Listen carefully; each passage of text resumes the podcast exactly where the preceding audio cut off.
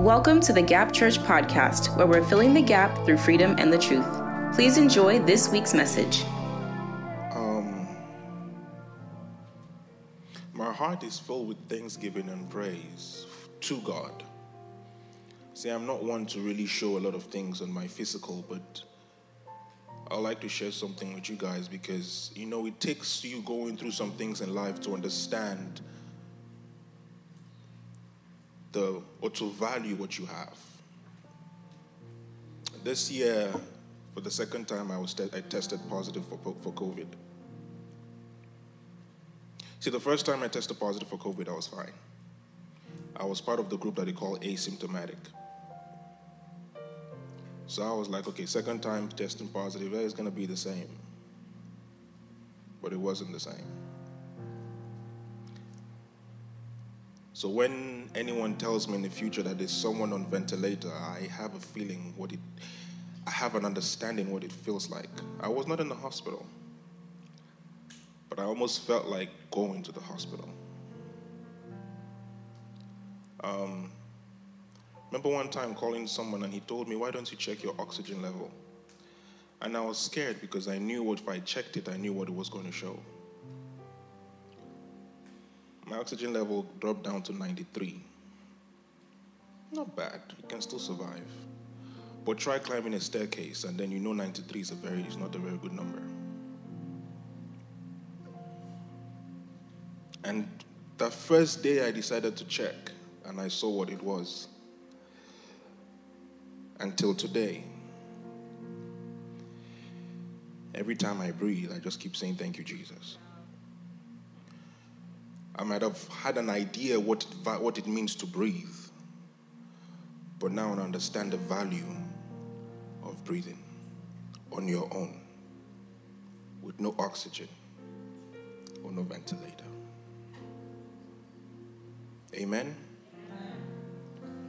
So I'm here to share this word of um, encouragement with someone here today. Don't wait for something to happen to you to understand the value of what you have.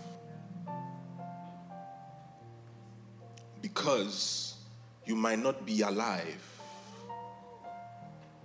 to say thank you, Jesus. Because if you wait for experiences in life to teach you certain things, you might not have the strength to enjoy the benefits afterwards. Amen.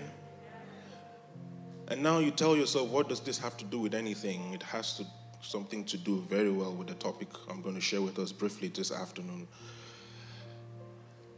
For the sake of topic, we can call, we can title today's sermon, The Levels of Value in Relationship. Amen? Amen? The levels of value in relationship. Let's open to a very unique book in the Bible that I'm very sure most of us have never read. It's the book of Philemon.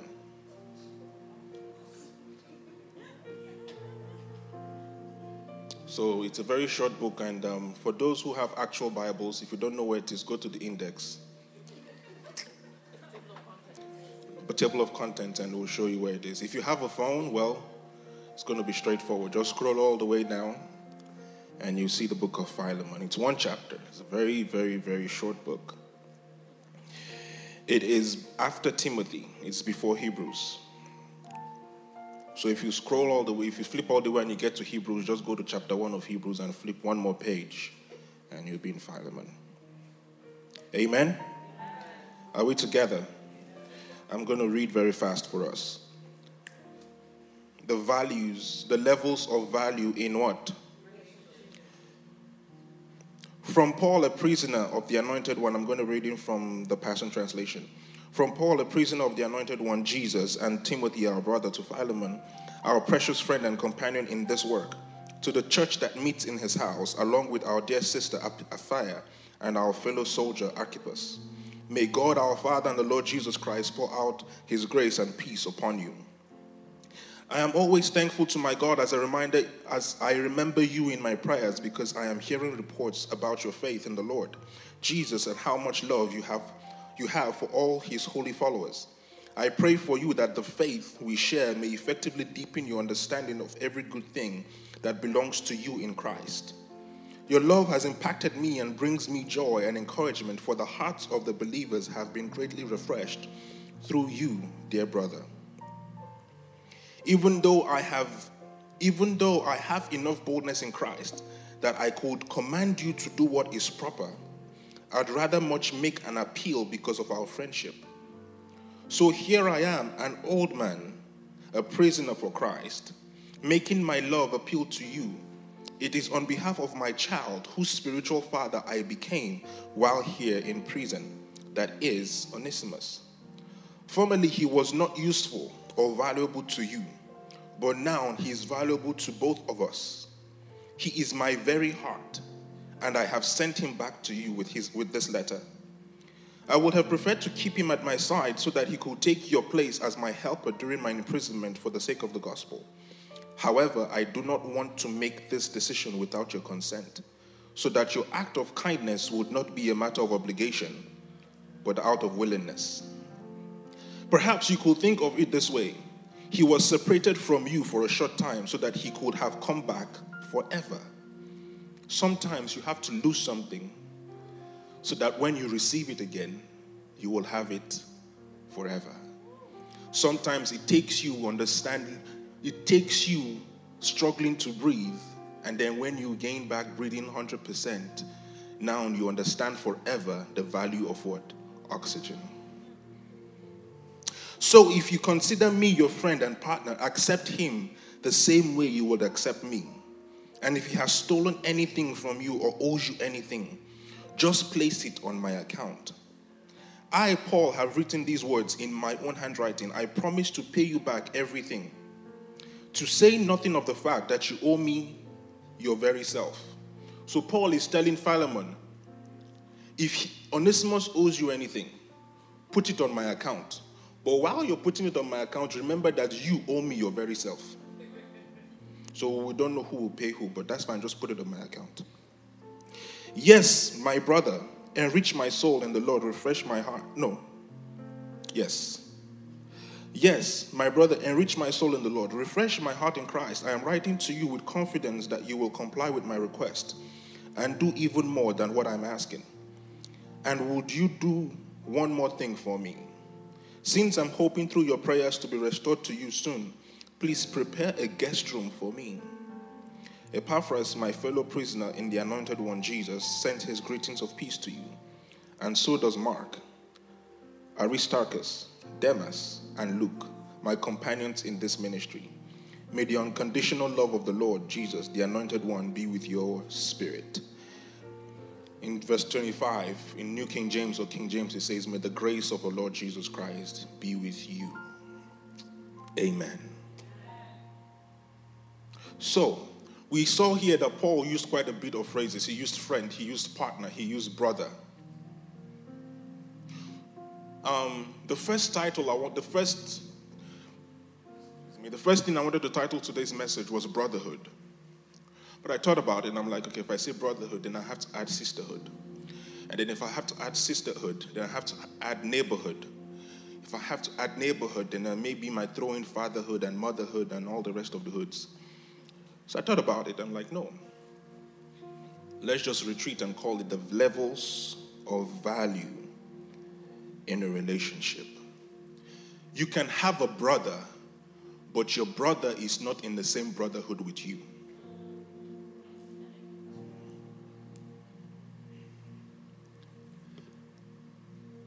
That someone is your biological brother does not mean you're in the same hood. So, what does it mean, brotherhood? A brotherhood is a group or an association where both of you share the same value on, and are on the same assignment. How many of us have heard of workers' unions? That can be called a brotherhood because they are in the same group and they are fighting for the same cause. For most of us who are in college, we've heard about fraternities and sororities. They are what? brotherhoods and sisterhoods because they have the same what agenda but you can have two siblings who don't agree on anything so they are not in the same hood they are not together. They share, they are related by blood, but they are not related by assignment. They are not related by purpose. They are not related by vision. And the book of Habakkuk lets us know that two people cannot work together except they be what? In agreement. So you can have your brother or your family or whoever they are, and you try to work on an assignment with them, and that assignment will not be fruitful because both of you don't share the same philosophies. So we see Paul here writing to Philemon, trying to appeal to him because Paul understood, understands who Philemon is. Onesimus is one, was someone who was Philemon's servant, and he stole and ran away. And in his running away, he encountered Paul. And Paul mentored him, and Paul became his spiritual father. And now Paul was sending him back to where he came from. See, for some of us, and most of us in life, when we find someone like Onesimus who is very dear to us and they endear themselves to us and they share the same passion and the same vision with us, we never want to send them back to where they came from because now we want to covet them for our own use. And Paul was saying, even though I can compel you to take him back, I'd rather not do that because you too are my brother. I'd rather appeal to you. Tell your neighbor, appeal to them. A lot of us say, He's my brother, she's my sister. Good. But I have a question for you. If you were in trouble, will you still call that person your brother?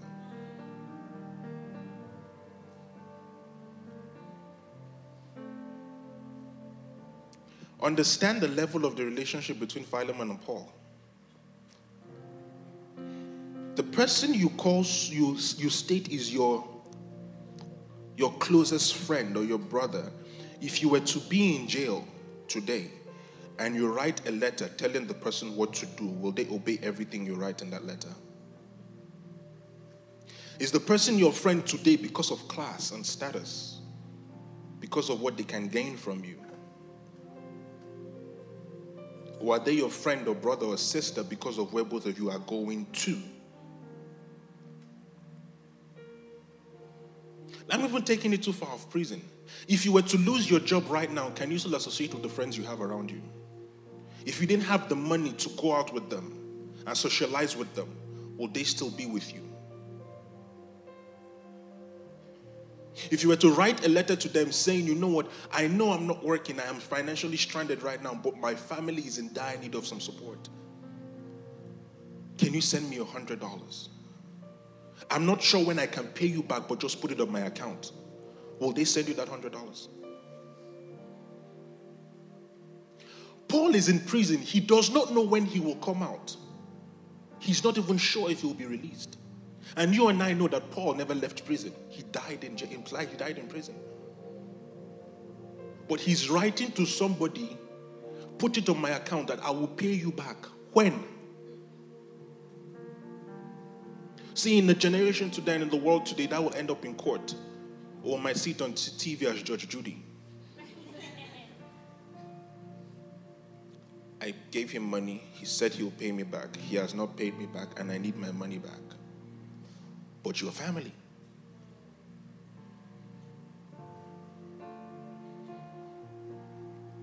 We did a men and women's conference this weekend. How many of you learned something from it? So now I want to ask you a question. I'm sure that towards the end we we we we had a lot more questions and a lot more things and, and ideas and things to give towards the end when we're talking about relationship. And the relationship we focused on a whole lot had to do with dating and that tangent. But a level of relationship we don't really dwell on is the agape level of relationship, the unconditional relationship. Do you have people you can trust with your life around you? I trust him. I trust her. Good. Can you give them your social security number and trust that they will not go and get the credit card in your name and not let you know?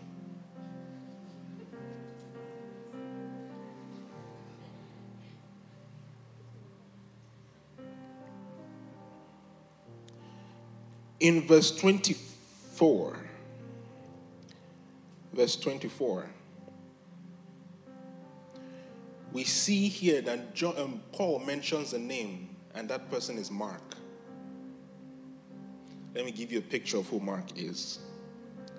Mark was the person that Paul abandoned, that abandoned Paul. Paul and Barnabas were sent away on a mission. Mark followed them. And they came back and they were going to go on their mission trip again, the second mission trip. And John Mark did not want to go with Paul. Well, Paul did not want to take John Mark. And Barnabas insisted that they must take Mark. And Barnabas left Paul and went with Mark, and that's when Paul went with Silas. In that season is where we heard the song, Paul and Silas, they prayed, and if you all don't know the song, when Paul and Silas were in jail and they prayed and they sang, and then the, the heavens came down, the jail, the, the, the jail, was, jail doors were open, and the, the chains on their hands fell off, and all of that. See, but the real assignment was for Paul and Barnabas. Because you see, when Barnabas went with Mark, we never heard about Barnabas again. Be careful of your brother and be careful of those that are supposed to be in your hood. Because if you walk away from your hood, the, the world may never hear your name again. Now, let's leave that out. We go back to Mark. You see, Mark and Paul had a disagreement and Barnabas stepped in to go with Mark. Now we find out years later that Mark and Paul have reconciled. But where is Barnabas? Be careful of fighting battles that are not yours. Acts of the Apostles, chapter 15. We see that encounter there.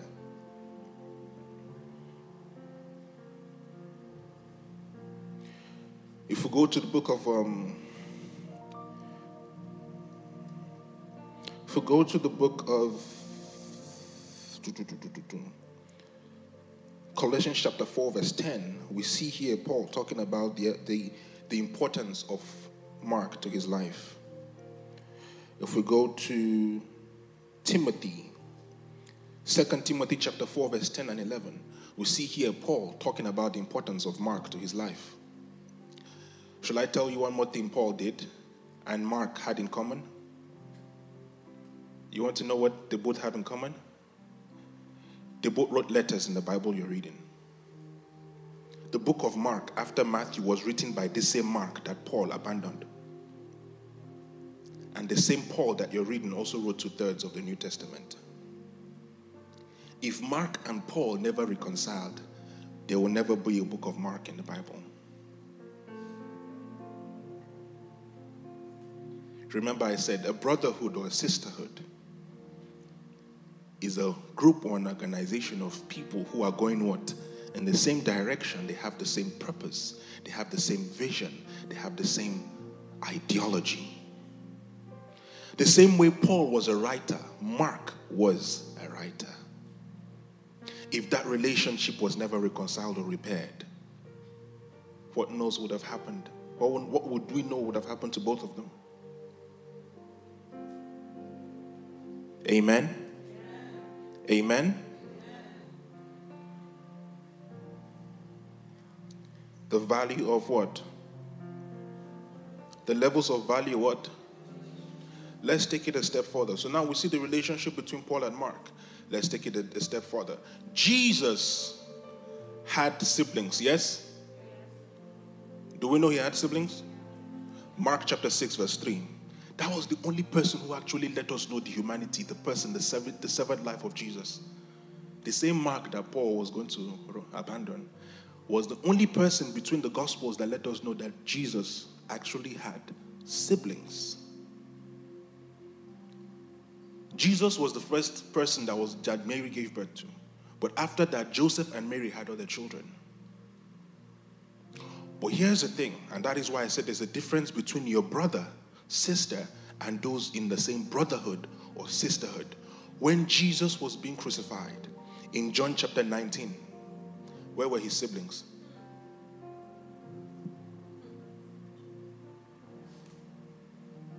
His siblings were not there. Born by the same mother and father, but when Jesus was being crucified, none of them were there. Even his disciples were not there. The only person that was there at the cross when Jesus was being crucified was John, the beloved. And that is why when Jesus was being crucified, he looked at John and he looked at his mother and he said, Mother, behold your son. Son, behold your mother. The only person Jesus could commit his commit into commit the person commit his mother into their hand to take care of her, take care of her after he was gone, was somebody that was not of the same blood as him.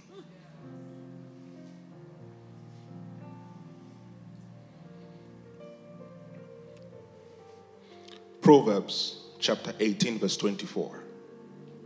The Bible lets us know that there's a friend that sticks closer than what? There's a friend that does what? That sticks closer than a what?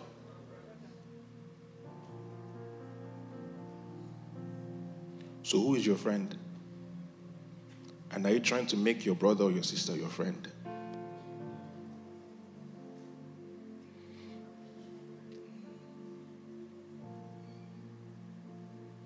That is it, I'm done. No?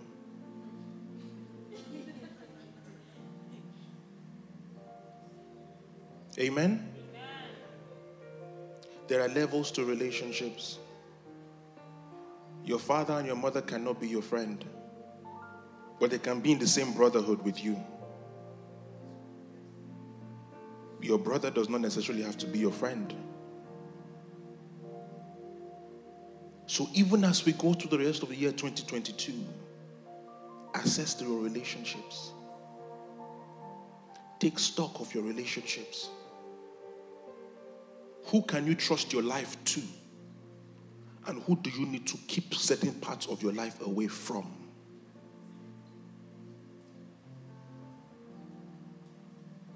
For ladies and guys, be careful of the friends you keep because they might be the ones who will make your husband or your wife to cheat, cheat again, cheat, cheat on you.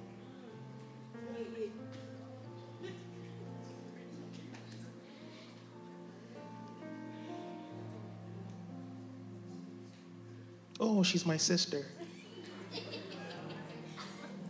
but you travel on a work trip and somebody is keeping your house warm for you. Do you the Lord gives you great ideas and great vision. You share it with the person passionately. This is what God is telling me to do. And by the time you walk away from the room, look at this one. God, they'll speak to you for what? Where are you going to? I beg you have you have no use, you are useless in life. But when they come in front of you, oh yes, you can do it. Be careful of those who will sing your praise and then stab you on the back when you're not there. If Paul could have Timothy, if Paul could have Mark, if Paul could have Philemon, if Paul could have Onesimus, it means it is possible to have people you can trust with your life. Rise on your feet.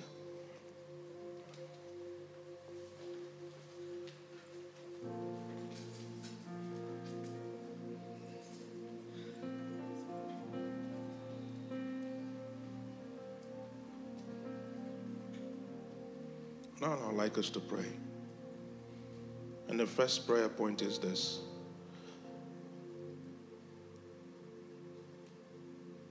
Lord, in my life and in my family, help me filter the relationships I have.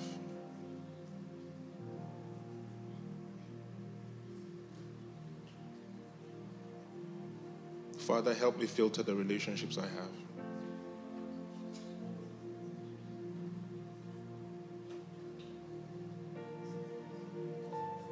Father, help me filter the relationships I have.